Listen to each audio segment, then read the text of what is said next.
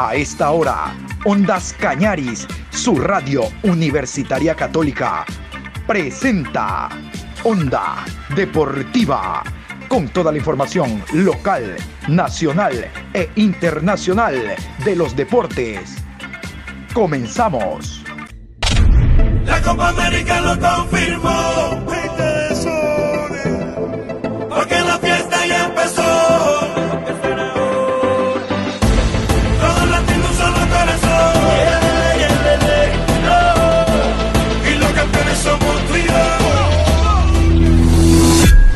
Hola, ¿qué tal? Buen día, ¿cómo le va mi querido Pato? Saludos cordiales, aquí estamos este miércoles 26, programa 741 de Onda Deportiva a lo largo del día. Ya vamos a hablar del Emelec en Copa Suramericana. Quiero comenzar con el tema de Liga Deportiva Universitaria de Quito. Le cuento, Pedro Pablo Perlaza fuera de Liga de Quito. Vamos a tener más adelante a Pablo Repeto, el director técnico, las palabras del técnico que dice: conmigo Perlaza no va más, no lo quiero a Perlaza, no puntualiza las razones, pero el directivo de manera consensuada con la dirigencia dice: no, ese es un jugador problema y no lo quieren. Primera baja oficial de Liga de Quito. Más adelante tendremos a Repeto.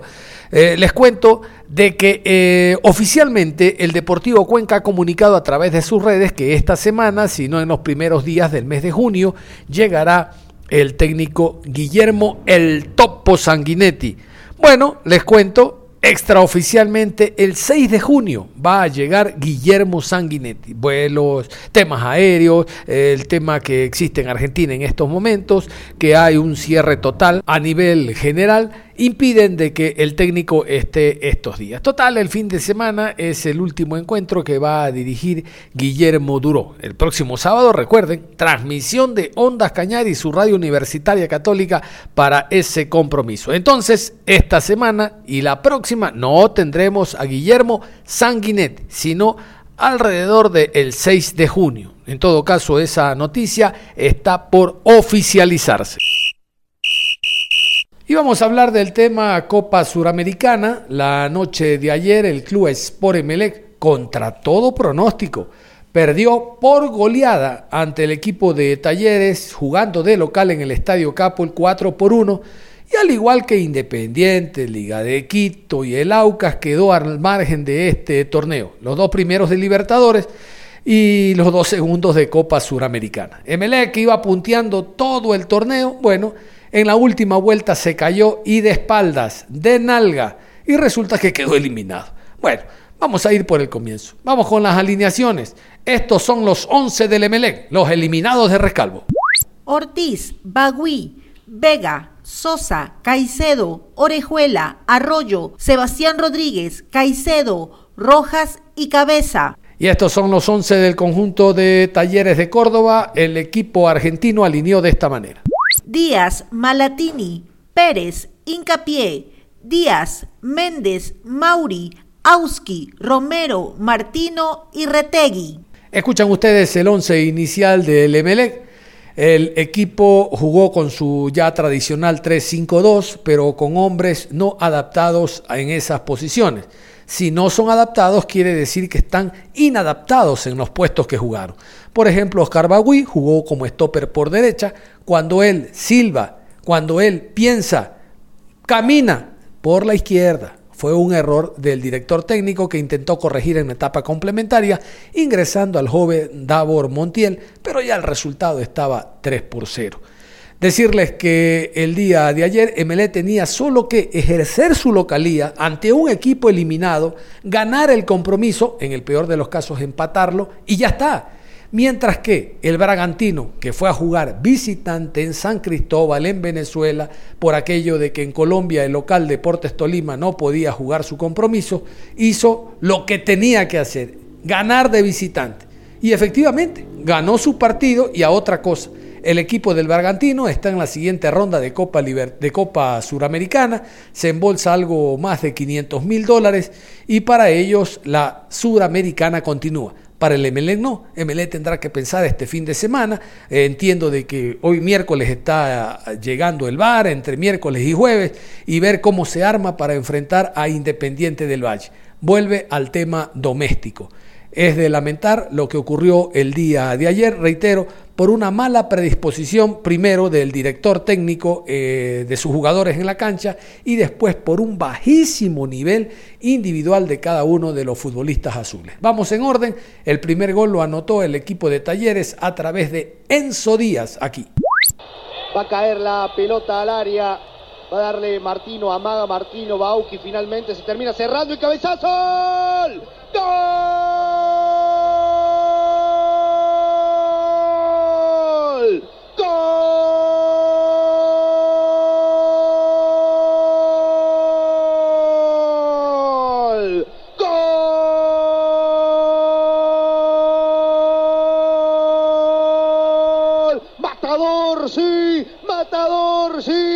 Talleres, Enzo Díaz, gran bocha al área, se tiró de palomita como el Granaldo Pedro Poy, así de palomita Enzo Díaz, en el corazón del área chica, definió abajo, imposible para Ortiz, tremenda volada del número 15, definió como un 9, créame, lo gana Talleres, 1-0, Enzo Díaz, el nombre del gol. Lo decía el relator, un Emelec nervioso, un Emelec tieso, un Emelec que no era superior y que incluso sufría con un Talleres excelente, pero excelente ejecución de Carlos el Perro Ausqui para poner la pelota justo ahí, donde duele a los arqueros en el punto penal, donde no saben si salir o si quedarse. Aparece Enzo Díaz con esa palomita a lo Aldo Pedro Poy y pone a Talleres quizá en ventaja, y yo creo que justamente gana Talleres 1-0. Es el primer gol que convierte Enzo Díaz con la camiseta de Talleres. La segunda conquista llega a través de Carlos Ausqui, el jugador más valioso que tiene Talleres. Larga la pelota a la banda izquierda, la va a correr Romero y la ganó. Va a llegar el pibe Romero, desbordó muy bien que lo hizo. El número 34 enganchó para adentro, lo hace bien Romero, levanta centro. Ahí está Retegui. ¡Gol! Auqui. ¡Gol!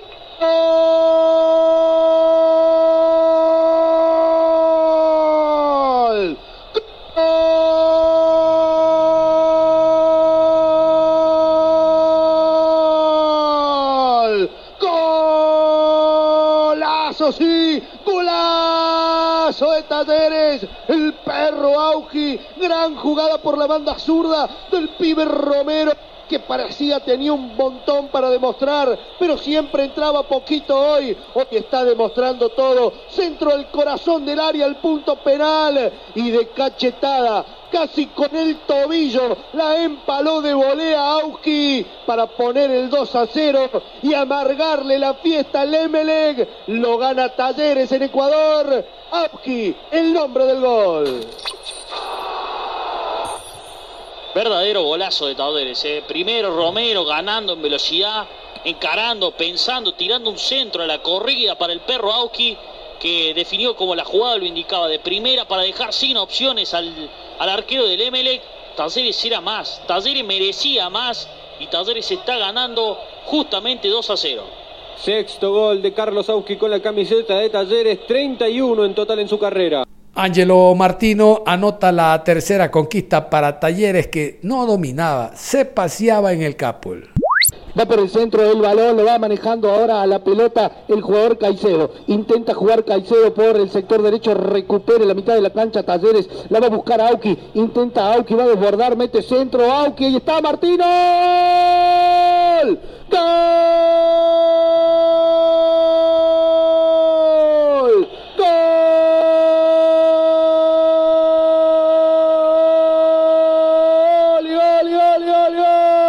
Talleres, sí, de Talleres, sí, matar, Martiño, sí, Martiño el 21, entró como un 9, definió a los Batistuta y Talleres ahora, increíblemente ya sin chances, le gana 3-0 al equipo ecuatoriano. Ángelo Martiño, el nombre del gol.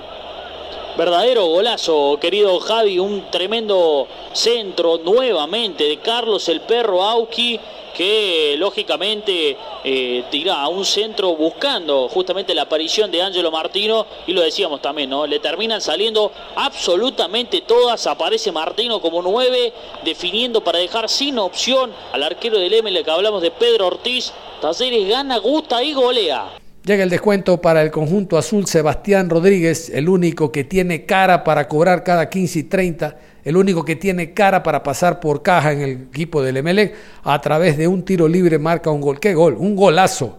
Veremos quién se hace cargo de esta pelota parada en el equipo ecuatoriano.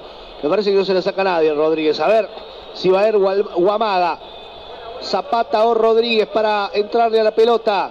Amaga uno, puede ir el otro. Va Rodríguez, remató. ¡Gol! ¡Gol! Del Emelec.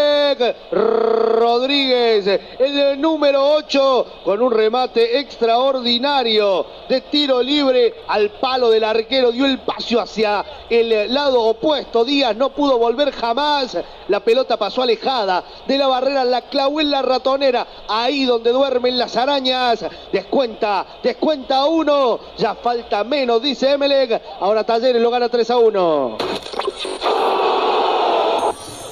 Excelente ejecución del capitán Rodríguez, que es el segundo gol que le hace a Talleres justamente, y quizá por ahí propio de la discusión se termina abriendo la defensa de Talleres y por ahí pasa justamente el gol de Rodríguez, insólito, ¿eh? Juan Cruz anota la cuarta para el equipo de Talleres. Va a ejecutar desde allá el jugador Sosa, levanta centro, queda por ahí nomás la pelota y está... ¡Gol! ¡Gol!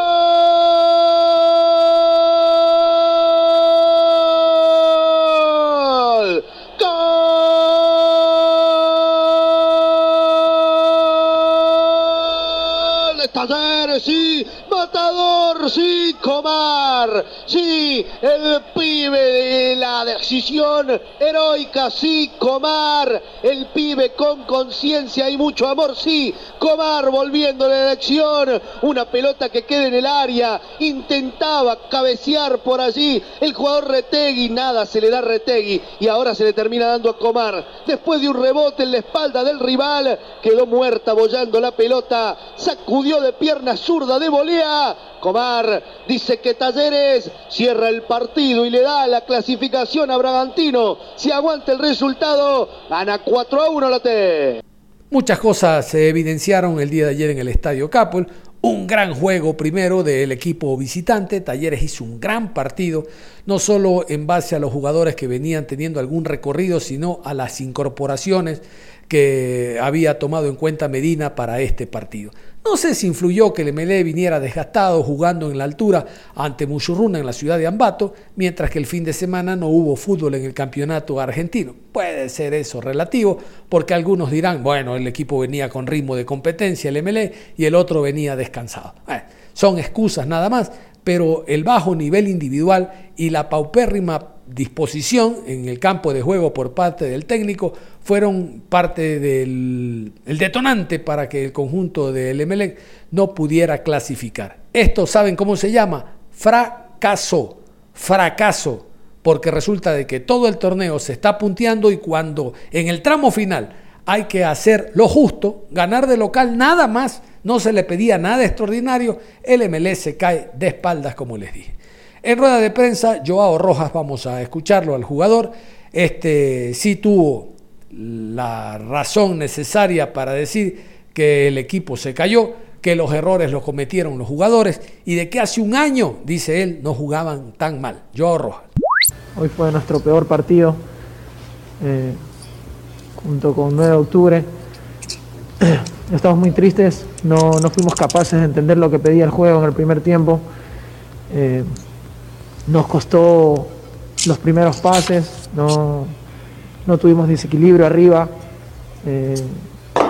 Creo que el juego, a mi parecer, pedía un poco de pelota larga para poder hacer daño a una defensa de Talleres que estaba demasiado adelantada. y me voy triste porque no fuimos capaces de entender qué es lo que pedía el partido y las situaciones de juego.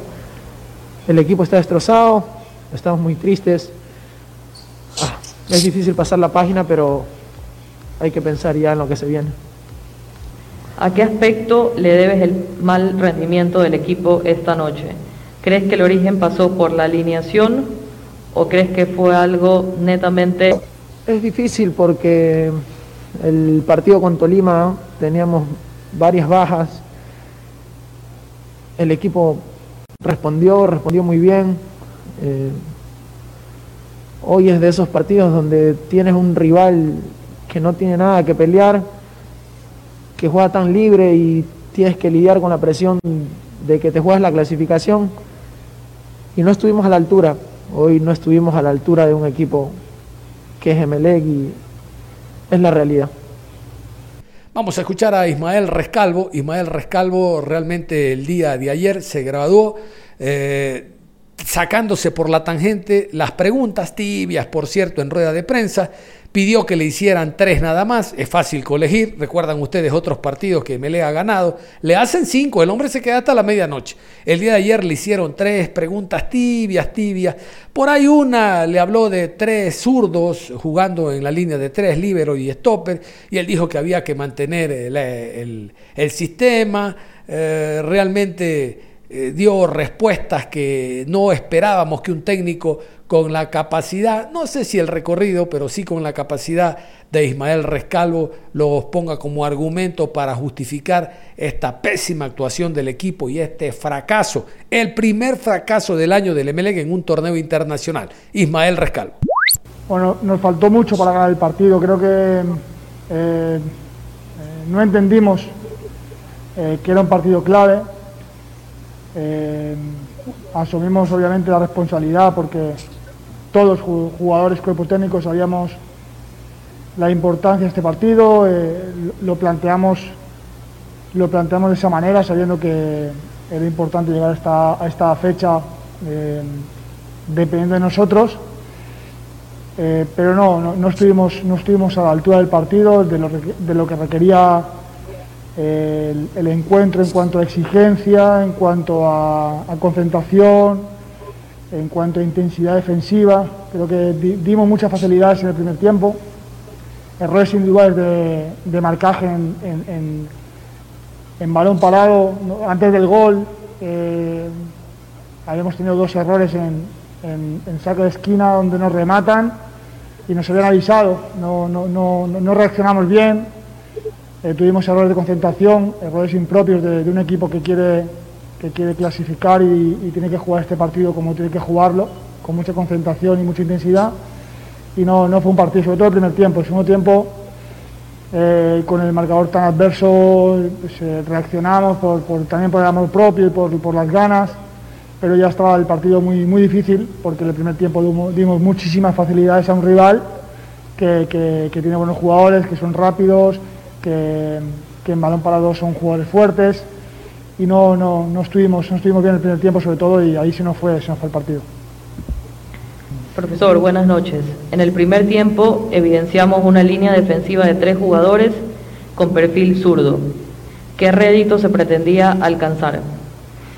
Bueno, queríamos mantener la estructura porque habíamos ganado 12 partidos de 15 seguidos y veníamos jugando con ese sistema y nos estaba dando mucho rendimiento.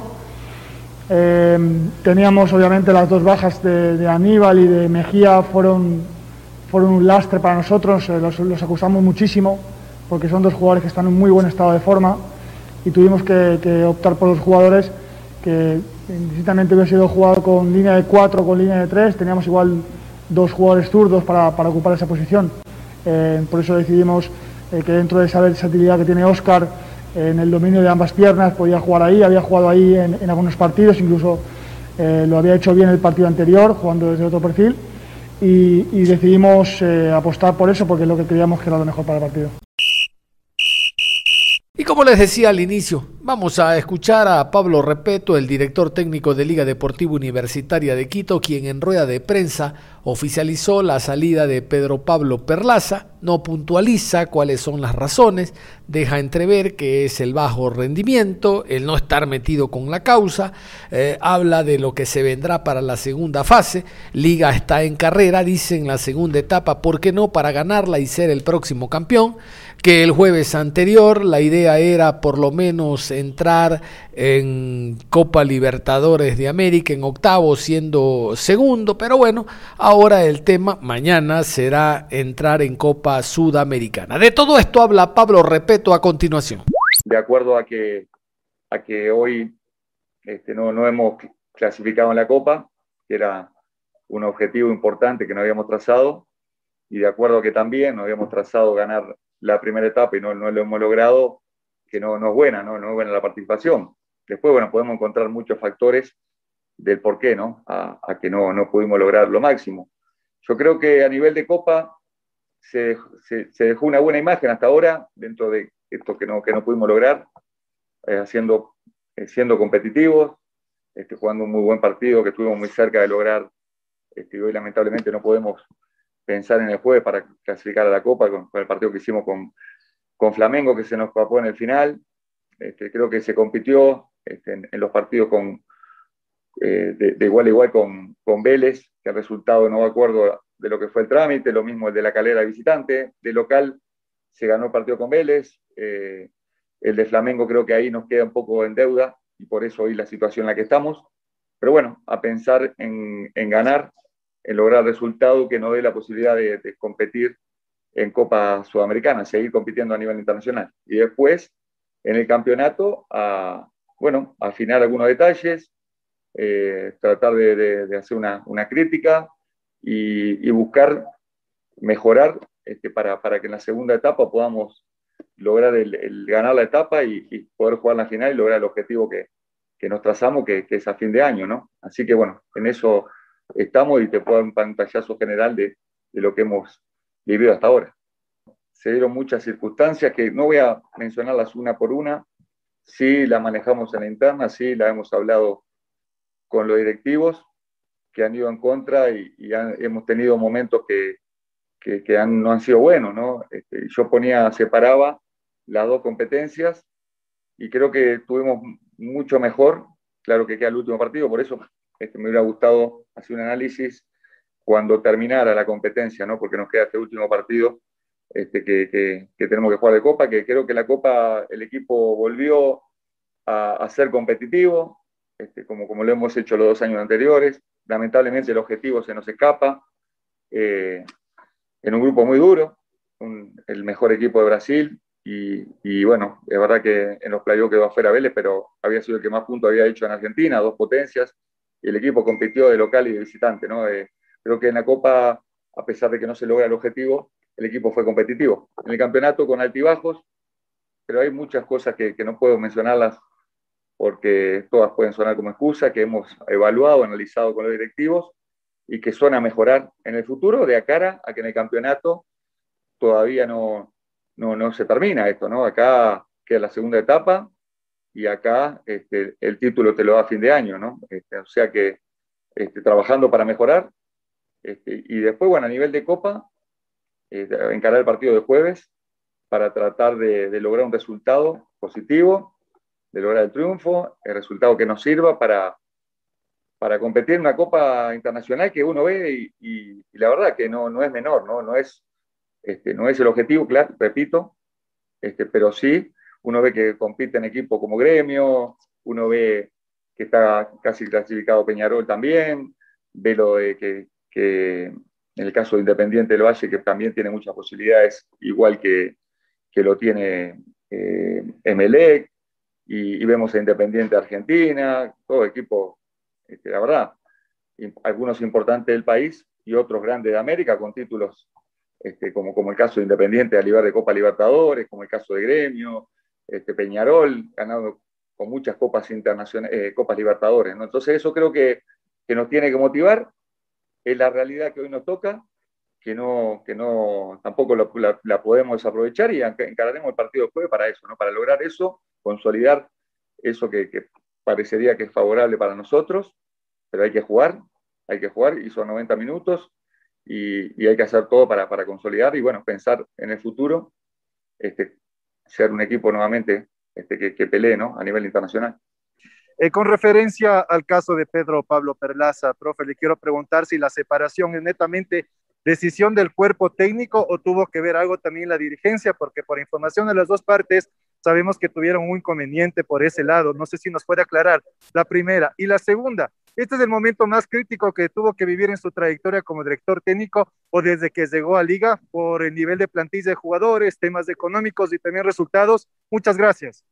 Fue una decisión que tomé, consensuada también con los directivos, porque bueno, nosotros, y como lo dije después del partido, cuando se me preguntó, entendíamos y veíamos un jugador que no estaba con el compromiso que nosotros queremos para nuestros equipos y para lo que es la institución. Entonces, a partir de esas pequeñas cosas que veíamos, que no fue puntual lo que pasó, y no voy a entrar en detalles el día del partido, sino algunas anteriores, que incluso ya se la habíamos manifestado al jugador, se tomó esa decisión de no contar con él para estos últimos partidos. Este jugador tiene contrato con el club, la decisión es una decisión que es indefinida en el tiempo, no sabemos qué va en el futuro, que no tenemos definido qué va a pasar, iremos viendo diferentes situaciones y ahí, bueno, se tomará la decisión de futuro, pero en primera instancia la decisión es de que él no vamos a contar con él para estos últimos partidos que tenemos de campeonato. Y como te digo, esto ya lo saben los directivos y fue avalado por los directivos. Todas las decisiones se toman en conjunto, ¿no? Más cuando hay jugadores que tienen contrato con el club. Después, perdona que sí, te repito la otra, con respecto al momento, estoy pensando y yo creo que sí, uno se ve a nivel de resultado en el campeonato, el equipo siempre peleó, ¿no? Siempre estuvo arriba, ¿no? Bueno, no voy a decir todo lo que hemos hecho con respecto a que hemos jugado todas las finales. En los 4 torneos que hemos jugado, los 3 de la Liga Pro, 18, 19 y 20, hemos jugado todas las finales, y 2019 jugamos la final de la Copa Ecuador, ganando 2 y perdiendo 2, como ustedes saben, por penales. Entonces imagínate que sí, con lo que con la vara que nos hemos puesto en este último tiempo en el club, no estar en una posición o no haber ganado la etapa, sí podemos decir que es el momento que no estamos mejor, pero también, como dije anteriormente, tenemos la segunda etapa y esto se define a fin de año. Así que con la confianza de siempre, con la confianza en los jugadores, que en su gran mayoría han sido los que han estado en todo este tiempo, que han defendido la institución a nivel internacional, volviendo a poner a Liga en el lugar que merece, y ha sido una constante en su historia. Pero bueno, todo equipo también tiene estos momentos, y hoy estamos pasando este momento complicado, que creo que en algunos de los últimos partidos hemos demostrado que estamos con una posibilidad importante de mejoría, porque, como te digo, el partido Flamengo, a pesar de que no se logró el resultado, y es verdad que ellos jugaron con uno menos, pero el equipo estuvo a la altura. El partido, el último, con Delfín, se hizo un muy buen primer tiempo. Pero bueno, hay que aferrarse a esas cosas y repetirlas mucho en el futuro, tener más frecuencia de esos partidos, y ni hablar que tenemos mucha confianza de que este año también podamos lograr los objetivos de que llegar a la final y clasificar a nivel internacional, y ni hablar que ganar el título, ¿no?, que es lo que queremos. Y bueno, profe, también es importante en este momento hacer un balance, incluso denominarlo una autocrítica. ¿Qué fue lo que ha sucedido en Liga Deportiva Universitaria en esta fase 1? ¿Por qué nos han dado los resultados el equipo estelar en la primera etapa, en la Copa Libertadores? ¿En qué momento? ¿Cuáles fueron los puntos en que Liga no ha logrado encontrar y alzar realmente su nivel? Gracias. Sí, bueno, es una pregunta que ya la respondí, ¿no? De no entrar en la sumatoria de pequeñas cosas que entendemos nosotros que han ido en contra de que hoy no estemos peleando la etapa, porque todavía no se terminó, pero no estemos peleando la etapa, y que quizá hoy no estemos previo a un partido que hubiera sido uno de los partidos que nosotros imaginábamos que si ganábamos íbamos a pasar la fase, ¿no? Aunque sabíamos que el grupo, por ejemplo, volver a lo mismo, lo que dije anteriormente, ¿no? Que en Copa era un grupo muy complicado, porque estamos compitiendo contra, como dije, Flamengo, uno de los grandes de América, Vélez también, del fútbol brasileño y argentino, que son potencia. Y sí, en el campeonato nos han pasado algunas situaciones, quizá tuvimos muchos empates, eso te quita posibilidades. Y otras cosas que la verdad que no vienen al caso mencionar, las pequeñas que sumadas creo que hacen que nosotros tengamos, a partir de estas cosas que vemos que han ido en contra del mejor rendimiento, una esperanza importante y una confianza muy grande de cara a que en la segunda etapa nuevamente vamos a estar en los lugares que hemos estado en estos últimos 3 años, ¿no? que hemos estado nosotros en el club. Muy bien, cerramos la información deportiva a esta hora de la mañana, los invitamos en la tarde, vamos a hablar del Barcelona que tiene su partido el día de hoy a las 19 ante el Santos brasileño, a deseo del club torero, de la hinchada, de ser primero en octavos de final de Copa Libertadores. Barcelona ya está clasificado, pero quiere ser primero, no quiere pasar sorpresas ni sustos, enfrentando a rivales que han clasificado con una calidad extraordinaria como Palmeiras, como el mismo equipo de Defensa y Justicia, Sao Paulo, Flamengo. Bueno, eso se verá el día de mañana, pero usted esta tarde tiene que estar con Ondas Cañaris, su radio universitaria católica, para conocer todos los detalles del partido de hoy, Barcelona-Santos. Nos encontramos en la tarde. Un abrazo.